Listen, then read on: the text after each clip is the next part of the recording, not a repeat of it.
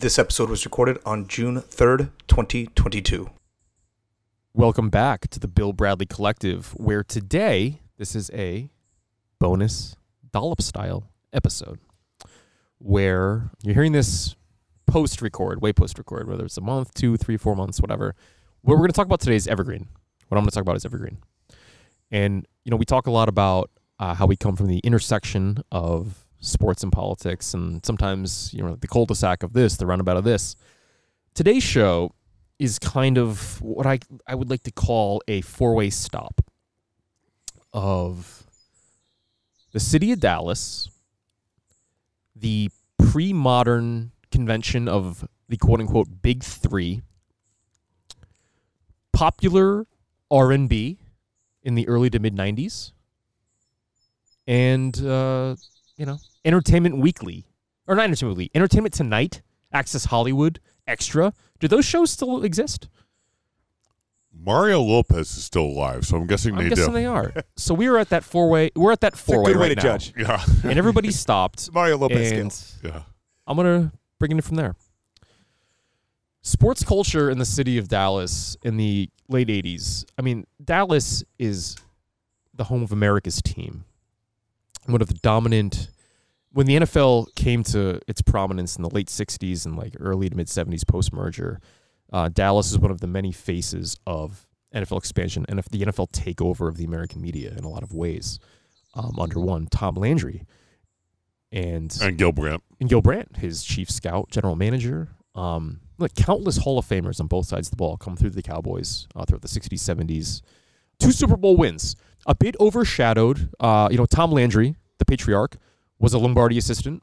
Lombardi kind of overshadows him in the 60s with the one. Uh, what's the team's name? Lombardi coached I think he. I think it was the Packers. Packers, Green Bay yeah. Packers, who win the first two Super Bowls and three other NFL championships pre Super Bowl.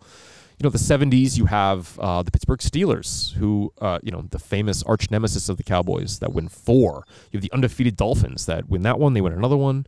Um, but the Cowboys are a huge piece of this, huge piece of the NFL pie throughout the 70s and 80s.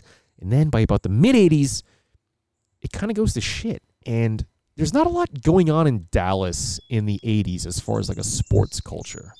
You have, and Ed, you might, you know, frown at this.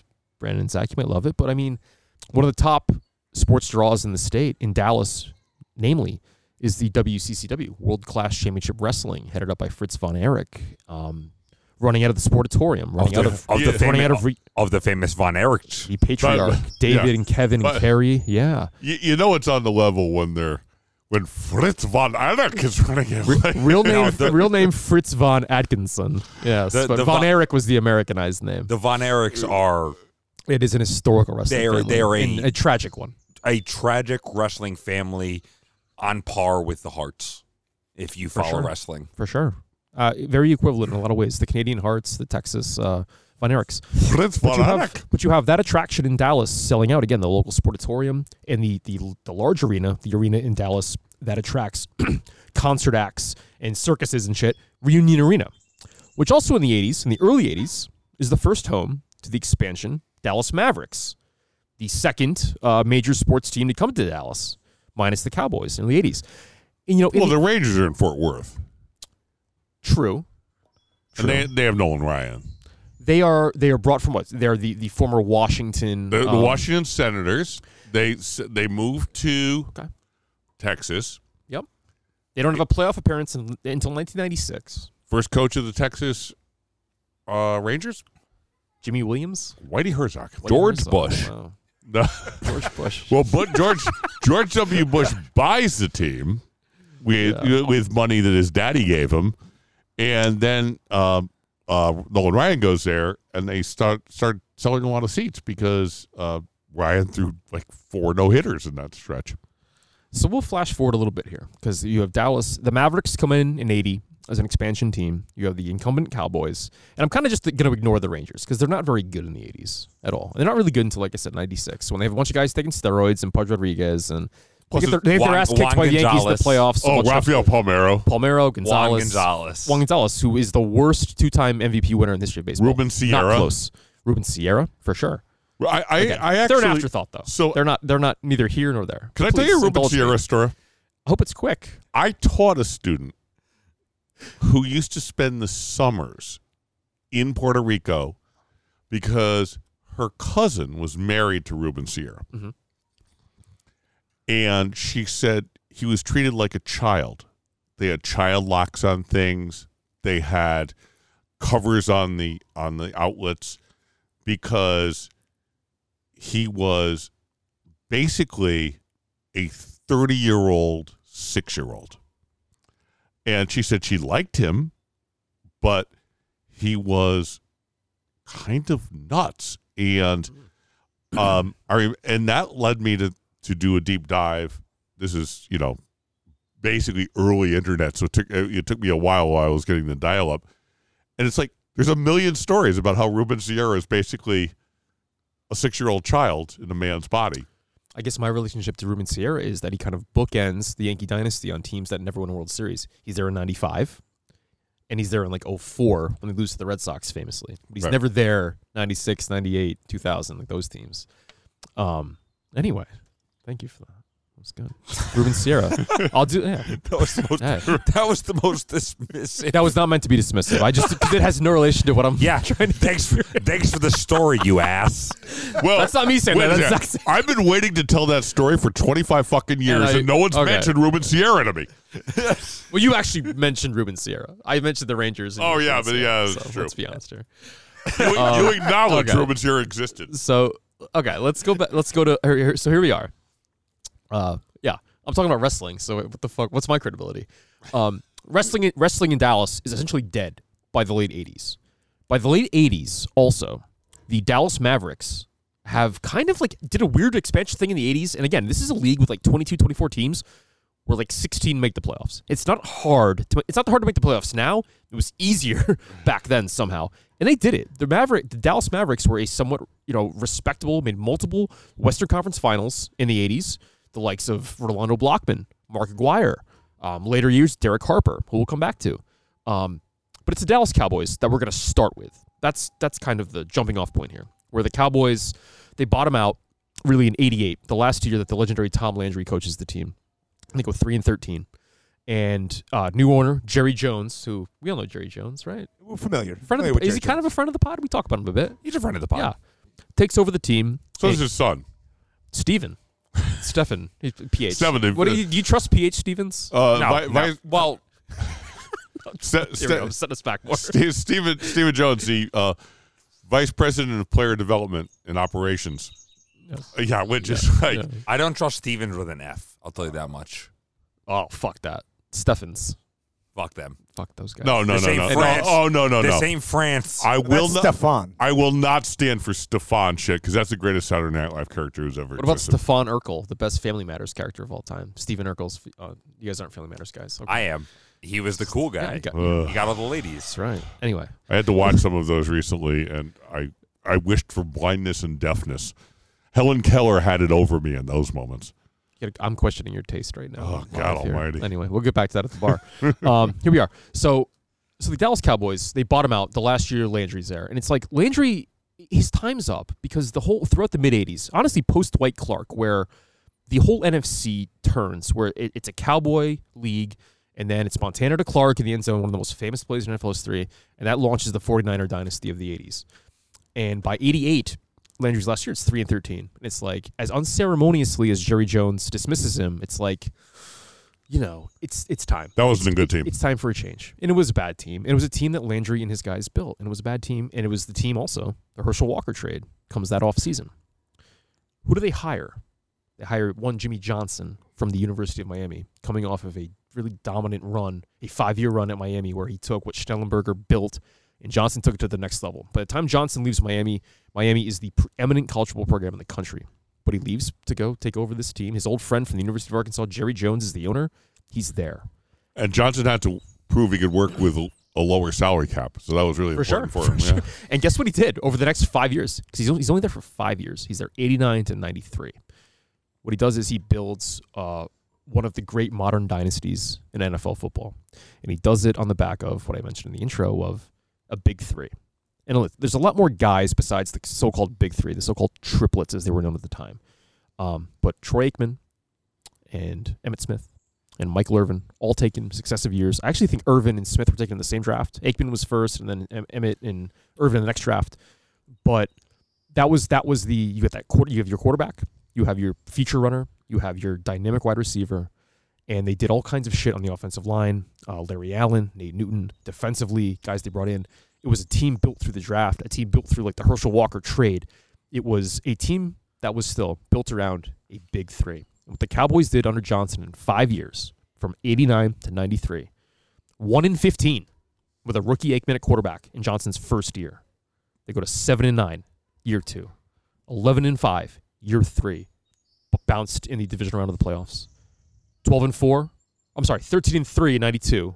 One of the great, the- probably, probably the greatest team in Cowboy history. That's the first year they destroyed the Bills in the Super Bowl. Yep. Next year, 12 and 4, they run it back. They kill the Cowboys again. Oh, they kill the Bills again. Um, they go back to back.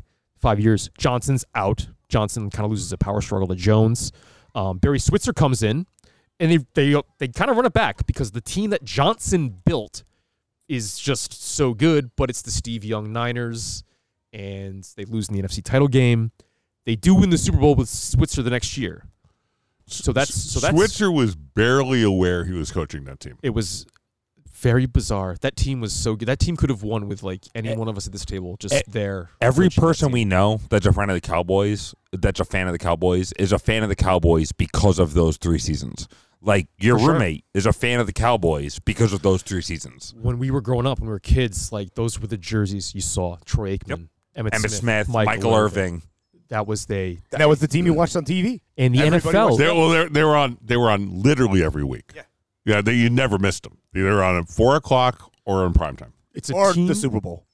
Yeah, it's a legitimate dynasty. It's a team that was one game away because if that team wins in that third year, that NFC Championship game, that was, San Fran wins. They're going to beat play San Diego in the Super Bowl, and they're going to beat San Diego the way San Fran beat San Diego, I- and that's I- by like four touchdowns. I don't think they're I- going to do that. I've ever rooted harder in my life, even for teams. No, that's not true because the, the Red Sox and the Yankees in, in 2003, 2004. But other than that, I rooted so hard for the San Francisco team because I love Steve Steve Young. Young, Steve Young for sure. from Connecticut, a terrific, like, if if Steve Young had modern coaching, he would be some combination of Lamar Jackson and Tom Brady. Like he he was the he just he had mediocre coaching. I mean, because Seifert's there by then, right? Yes, Seifert's there. Uh, Seifert's there by nine- is the- the- uh, yep. Because because Walsh runs Seifert's there in like ninety. Walsh Yeah. runs Montana out because he thinks Young's better, and you know this is a guy who couldn't stick with teams because they said, well, he won't stay in the in the pocket. No, because he keeps picking up 31 yards on And scrambles. It's the, it's the ninety NFC title game. It's just right before the Cowboys come on. It's it's the, the Giants Giants Niners NFC title game. Niners are huge favorites, going for a three-peat. Fourth quarter, the Joe Montana drop back, and Leonard Marshall Giants comes up and just it, one of the most ferocious hits of all time. It changed Montana's career. It changed the trajectory of the Niners franchise, the whole NFC really. Um, where do you remember this hit? Leonard Marshall just Yep. Bodying. Joe Montana, and Joe Montana like Yeah, it was- walk, it he was- back. Right, I mean, Yeah. I mean, you, you couldn't today. That would be a penalty, It would be. It would. Leonard Marshall would probably get suspended for a year. but it, it's yeah. but It was, realistically, it was totally clean. It was blindside, but it was clean. No head I mean, he just drove him into the ground. Like I, I from never, behind. I never know what athlete, what what defensive ends are supposed to do with their bodies. Like, what are you supposed to do? If One- you if you don't wrap him up, he's, he might get away, and if you do wrap him up, it's a penalty. The big three, and again, Aikman's, and I guess Aikman, Aikman is one of the first guys, and it's right before Young. Aikman's the first guy to go because of concussions. You know, Aikman's the first. I think Aikman's the first real quarterback that is publicly a casualty of concussions.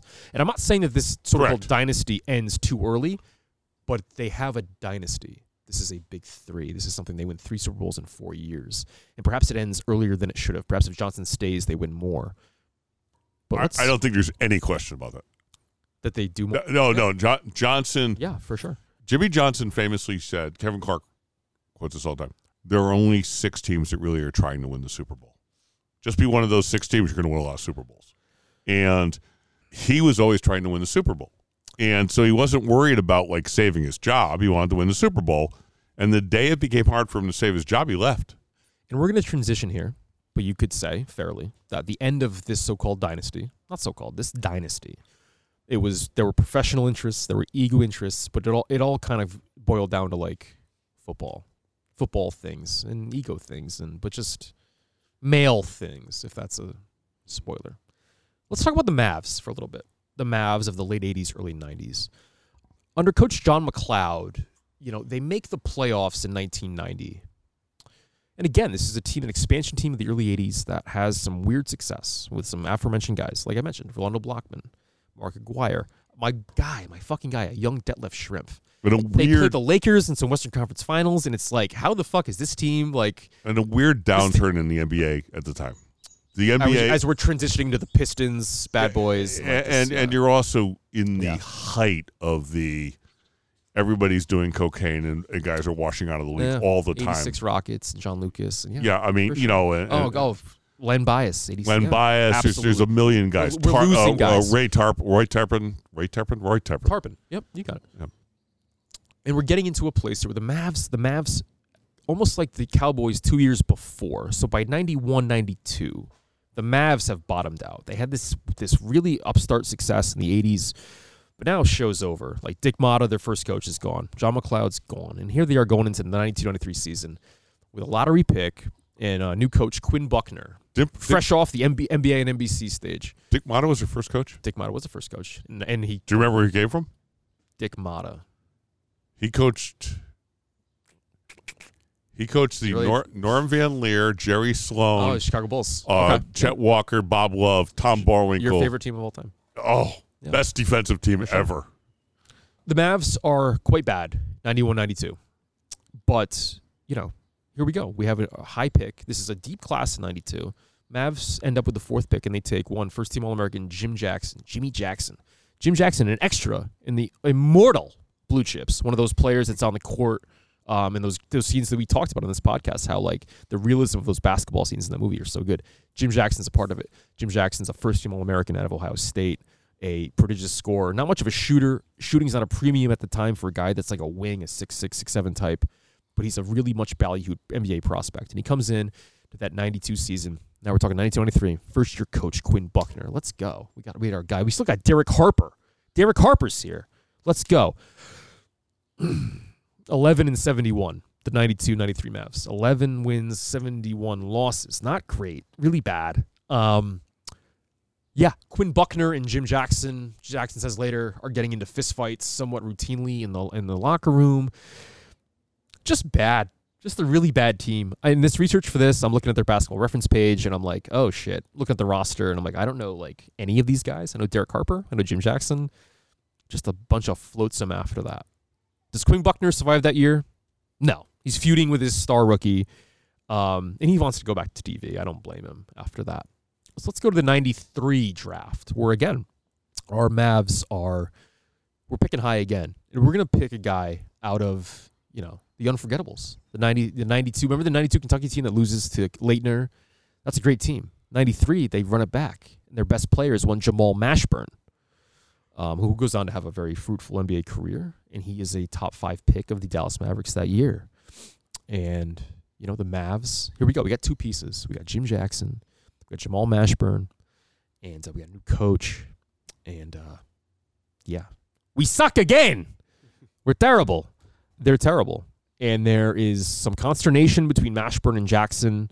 There is some. There's you know, uh, Mashburn is a ball dominant big man. Jackson's a ball dominant wing. There's no there's no point guard. There's no facilitator on that team. There's no guy to kind of make this right, and they, it, it never works between these two. And again, they're just as bad. I believe they won 17 games that year. It's ugly shit. Okay. They pick high again in 94. And here's where in the minds of a lot of people in Dallas, we're going to complete a we're going to we have we have two pieces here. We have Jim Jackson, we have Joel Mashburn. We need that facilitator. We need that point guard, that third guy.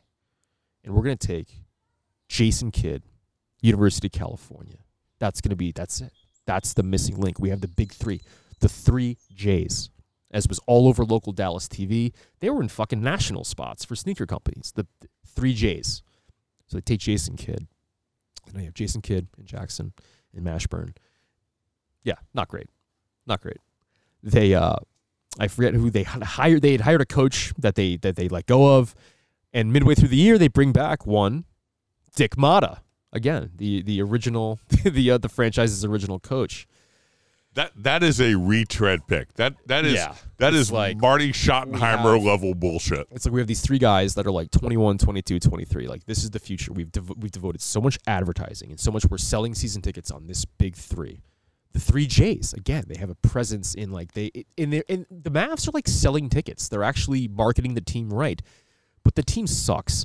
And guess what? These three guys do not do not get along behind the scenes at all.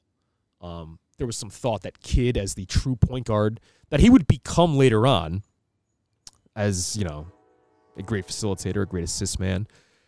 It's not working. And him and Jackson really clash. Uh, 94 95 is a disaster. 95 96, another disaster. Egos, young guys, young, well paid stars in a pre social media world. Listen, three guys that love the nightlife, three guys that love to go out and party, three guys that are eligible bachelors. Well, again, pre-social media, you don't just you can't just like slide into somebody's DMs, as a fellow celebritant celebrity. You got to like do a little work to get it. Jason Kidd does a little work. You know, Toni Michelle Braxton, born 1967, Atlanta, Georgia, a becomes a very a huge R&B star with her sisters in the late 80s, early 90s. Eventually, the big R&B producers at the time, Kenneth Babyface Edmonds, Antonio L.A. Reid, that run Arista Records, that run a lot of like best-selling shit, R&B shit that's coming out of the South. That's that is at the top of the charts. That's very big in the early to mid 90s. They take uh, Toni Braxton, they make her into this like she become. uh, Not, they don't make her into the star, but they put a lot of their resources behind her and she is the breakout star of the 1993 Grammy Awards. She's Best New Artist, Best R&B Album, this and that. She really she becomes a star. In 1996, she she releases an album called Secrets. Secrets. A lot of hits on this album. There's a song called Unbreak My Heart. It's a famous video. If you're watching MTV at the time, it's her and that male model Tyson Beckford. It's fucking Yep. horny. It's steamy. It's like it was all over Mid-nineties MTV in baby. 96. It was, but it was a huge hit, and she's a top charting artist, and she's a big deal. And guess what? As talented as she is, she's fucking beautiful. She's gorgeous. And what young NBA player, young man, let alone you know, but one with status, one with some money, one with some way to get access to Ms. Braxton's personal contact. I want to get in touch with her. Hey, Jason Kidd, Jim Jackson. the story goes that in late 1996,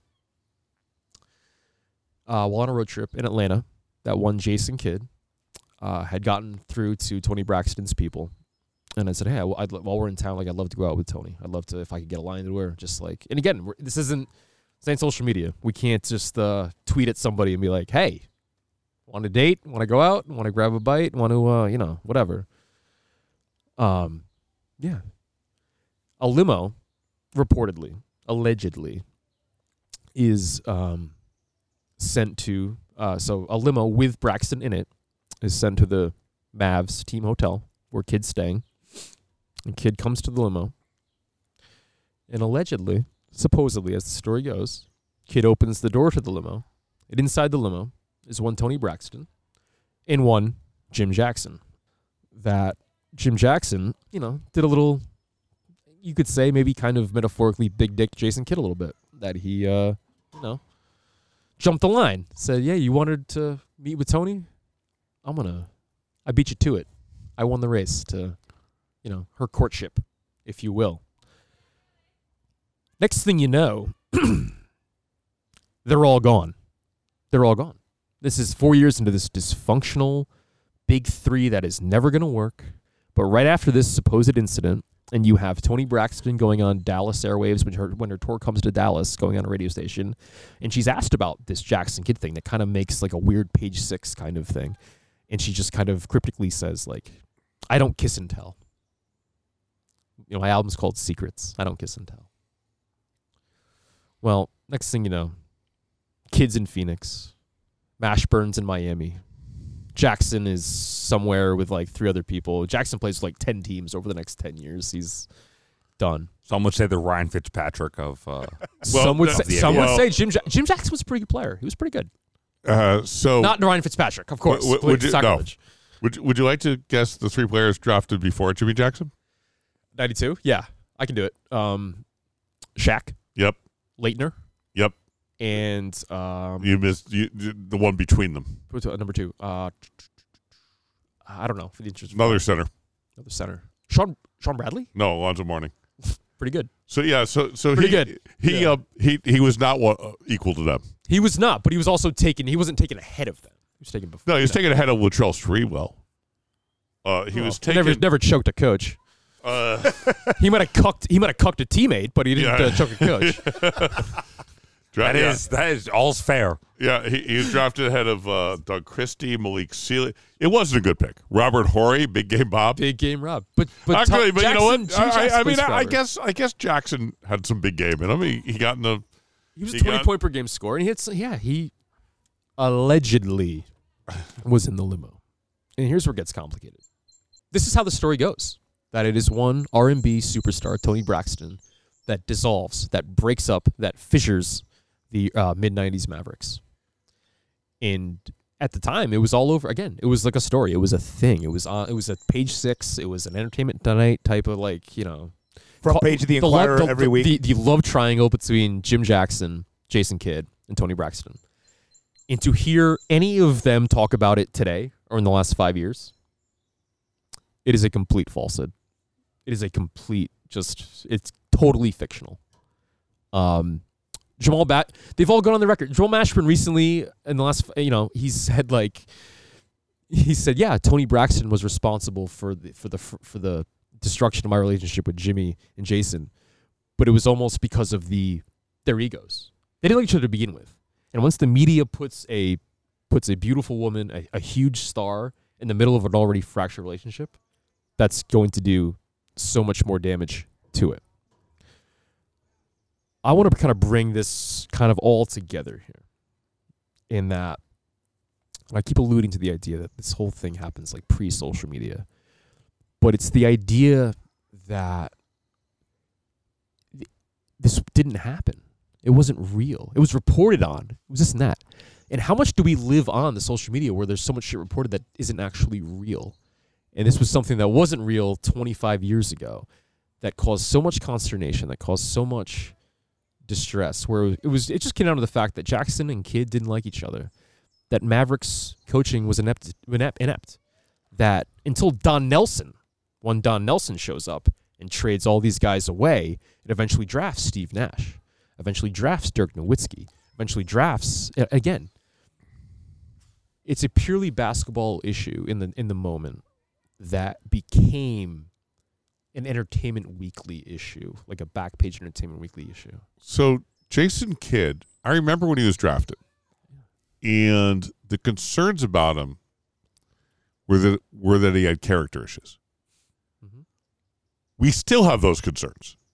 I mean, he has had He Demon- tripped, he tripped a guy on the sideline. Well, he, he, had a had uh, demonstrably abusive relationship with his, wife. Wife that Right. became very sort of performative on national TV during the finals in like 02, where his Right. wife, who was, yeah, and his kid that looked just like him, had a mustache. He's like three years old and he's got like a fucking five o'clock shit. Remember yeah, that? Yeah, You know what I'm talking yeah. No, he's so Kidd had Kidd is, I mean, he obviously did a good job with the Mavs this year, and he seems to have tried to turn his life around, but he was viewed as having some character issues at the time. Um, you know, Mashburn also had some questions coming out of Kentucky, but he was a good NBA player for a long fine time. NBA player, yeah. Yeah, I mean, you know, he was he was he could be the third best player on your team and you'd be a good team. If he's the third best player, you're a good team. If he's the second best player, you're Between a bad team. 95 and 05, yeah, for Right, sure. You know, and so yeah, I mean, I don't remember this story. It's the kind of thing that, you know, I was given my life at the time. I was raising three children. I would and I didn't follow much NBA. Actually, because my son had started playing hockey, we followed hockey. So I just like I, I miss a I missed about a decade of NBA basketball. But Dick, Dick the idea that Dick Motta in, in, in 1990 what year are we talking about? 90 when did this come back? It was the Uh, 90, the he- he's there occurrence. 94, 94. Uh, the 94 the last year of The Right. limo is in '96 though. yes, Yeah, limo. but in And- and '94, Motta's- but in '94, you're blowing the dust off the guy. Like Yeah. his coaching Corpse career of Dick is Motta. basically Yeah. over in '78. This is not the same thing. Jerry Sloan's coaching the Jazz by then, right? Jazz, he- Oh, Jerry Sloan was with the Jazz. Yeah, before that. right? Yeah, Yeah, for I sure. mean, it- it's insane that they. Why don't we try this? This is before Cuban buys the team. Yes, it is. You know, who, you know who was buying the team at this point too. I'm glad you went there. The son of one H. Ross Perot Oh, I forgot Or- that. is attempting, who actually does buy the team. Yeah, I forgot in the that. Yep, you're right. And uh, yeah, so he's kind of in the mix of all because of this. because these fail sons are always fantastic at everything. This is right around where dad dad's running for president. Yep. Let's let's buy an NBA team. Let's do it. You know, look, this is a story about how it's like the fallacy of like the big three, how we know it today. The big three wasn't really a thing until what 2010, when you get Wade and Bosh and LeBron together in Miami. When was the big three really talked about until Is that that's before? that's 2010? That's before Garnett, Allen, and Pierce. I guess that's 08. So it's after. Yeah, it's after. Yeah. Jordan that Pippen, was a- Rodman. Well, I suppose Were they not called the Big Three? They Well, were I not guess called it's the the- big. it's the idea of Pippen, trying to- Rodman and Jordan were never considered the big. the three. idea of no trying to- because because because Jordan, Because Jordan was ninety percent. well because because yeah it was a big two. Like Rodman was Rodman was fine. The idea that Fair. Rodman the idea that Rodman's in the Hall of Fame is is the most NBA thing ever. everybody wants to build a big three in the NBA now. Everybody wants to do it. Well, and it's not- never yeah, and it's yeah. never going to be through the draft. I don't think, unless you're the unless you think Memphis is doing it right now. Well, it's, uh, well, yeah. it's really, uh, it's really well, tough to do, to do it extendedly. No, you know, Gold, Golden State drafted all three guys. They're in the NBA Finals right now. And guess what? You're hearing this after the fact. They are toast against Boston. They're done. Toast. They will not win that series. They're in you the got it. You got it here. They're in. They're in Yes, the. they- yes, they're they in the NBA Finals, and Yes, they are. and uh, so we'll see. Celtics in five. Celtics in six, but I like your energy. I'm in. I'm in the Celtics. Look, the point is this: that So I want to ask you this though. yeah, Do you do you so it, you clearly believe it didn't happen uh, from the story that you're telling? It this didn't happen. I, bel I, I don't believe that Jason Kidd went down to the limo, opened the door, and Jim Jackson was in there. Right. I do believe that. Prob I, I, I find it very realistic that Jim Jackson, considering the animosity between he and Jason Kidd, that he was probably trying to make the same overtures to Toni Braxton. So, But I don't think the story goes that Kidd opens the limo door, And the limo. there's Braxton, the limo and there's Jim happened. Jackson. The limo part. but. Braxton would have Well, had 'cause to have, which like, is that's kind of like the money shot of Well, like it's like you mentioned, like Ugh. the, the link to social media and things like Yeah. that. It made me think, like, is this like one of those first times that like the intersection of like celebrity and their personal life and how people eat that eat that up on social media and all those. well, I mean, you had quite a bit in the it's in the NBA at that time because there was just a lot of shit going on all the time. Uh, it wasn't a good time for the NBA. My- Toni the Braxton- reason I the reason I believe it didn't happen Well, is like- because Jason Kidd was so she much wants publicity. Jason that, Kidd was yeah. so much better in the first year, in every year uh, coming out of college. I remember Jackson with Ohio State. Jason Kidd was a different level of player, For sure. and His, So if Jackson's Toni game Bra- didn't translate to the NBA. right. I mean, it, it. I mean, you can score twenty points a game if you're willing to take enough shots. That's not a trick. Um, but uh, no, I mean, if Braxton had a brain in her head, she would have known. you know, hey, out, out buddy. Uh, Jason Kidd's showing up. Um, unless unless she just knew something about him and she didn't want to get beaten up because Kidd is, you know, I mean, Kidd has a history of abuse and sexual allegations against him. He, he was not a good guy for No. much of his life. No, he wasn't. Um, Maybe he is now, and God bless him, but he wasn't for a bunch of his life. the idea. No, no, no. If we live in 2022, if you're not a good guy and you're committing sexual assaults and you're committing beating, the, you're not a good guy. It's the you, do anatomy- not, you don't know. You do not get to have a second chance. It's the anatomy of a scandal. I don't know if No, you no, watched it on yeah, Netflix, no, but no. it's like, yeah, if you get a second chance, you're going to do the exact same things you always did because you're uh, a, an entitled prick. For every um, Sam Darnold. Zach, give me the number one receiver from the 2019 Jets, the number one running back, if you can remember them. If you can, in, 2019. again, they're so forgettable. Bilal Powell. Bilal Powell was the number one And maybe a, uh, and you know. What do you think? Jesus Christ, their receivers are so bad. Uh, we didn't have a number one. Look, for every much ballyhooed quarterback, receiver, running back option that any fan base wants to talk themselves into. Aikman's, Smiths, Irvins come around once in a, that's a once in a lifetime sort of deal. You know, it's not a once in a, maybe not once in a decade, once in a not once in a lifetime. That's that's a little hyperbole on my part. Once in a decade, once in two decades. For every, you know, you want to you want to think that we can do back to back back years. We can go Durant, Westbrook, Harden. You know, and the Mavs kind of did that before. They tried it before them. They tried to do it with Jackson and Mashburn and Jason Kidd. And I don't remember Beyonce breaking up the Thunder. No. By the way, the number one receiver on the 2019 Jets was one Jamison Crowder. And who was the number one running back? Blow up. Powell. It was Powell. So for every Darnold Powell Crowder, for every 100 Darnold Crowder fouls, there is but one Irvin Smith. And, and- and that, Aikman that and- Dallas team had its They had own issues with sexual misconduct. Michael Irvin and, and, yeah, I mean, and drug, I mean, and the- drugs. and, the idea yeah. that Michael Irvin is, you know, I mean, his was before more of a we get- drug issue. oh no, remember the rape house? They had a house off campus. Was that him or was that Darren Woodson? Well, there was. Or were they both see- involved? It was, they know. were all involved, and um, the idea that that I mean, Irvin somehow skates through this as though it never happened. It's not quite the level of Ray Lewis leaving dead bodies behind and still being on television, but it's pretty close. Um, that Cowboy team was Leon Lett. yeah was rough. Yeah, That was a rough team. rough hang. But luckily, they had the the hard fist on the wheel of uh, Switzer, Barry Switzer, who I think they who was basically weekend at Bernie's. Remember his Oklahoma teams? Same fucking shit in the '80s with college kids. It was just uh, And remember, remember Yeah.